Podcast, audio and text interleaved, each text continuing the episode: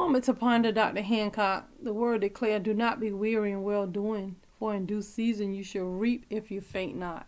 I just was just thinking about the word weary. Um, it's a feeling of showing tiredness, especially as a result of excessive excessive exertion or lack of sleep.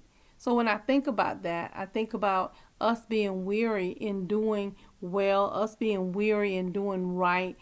Why? Because we're always trying to do things in our own strength.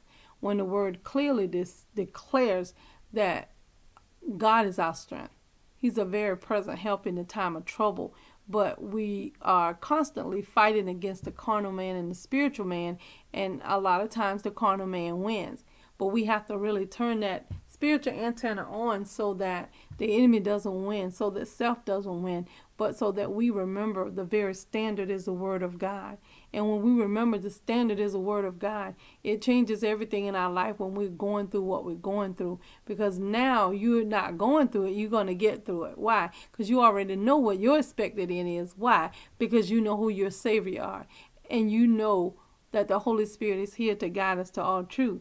But People become weary when they don't know these things. People become weary when we don't know Jesus Christ as Lord and Savior of our life.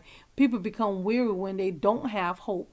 All of that, we have hope and it's built on nothing less than Jesus Christ and his righteousness. So if you have that hope, you don't have to be weary in your situation because you already know what the expected end for your life. You know the expected end of the situation. The word declares that all things work together for the good of those that love the Lord, those who are called according to the very purpose of God. So if you already know that, you don't have to be weary. Why? Because you have all the covering that you need.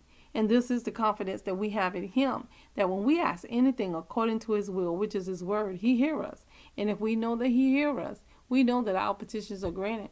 Real talk, Dr. Hancock. We need you to like, comment, subscribe, and share.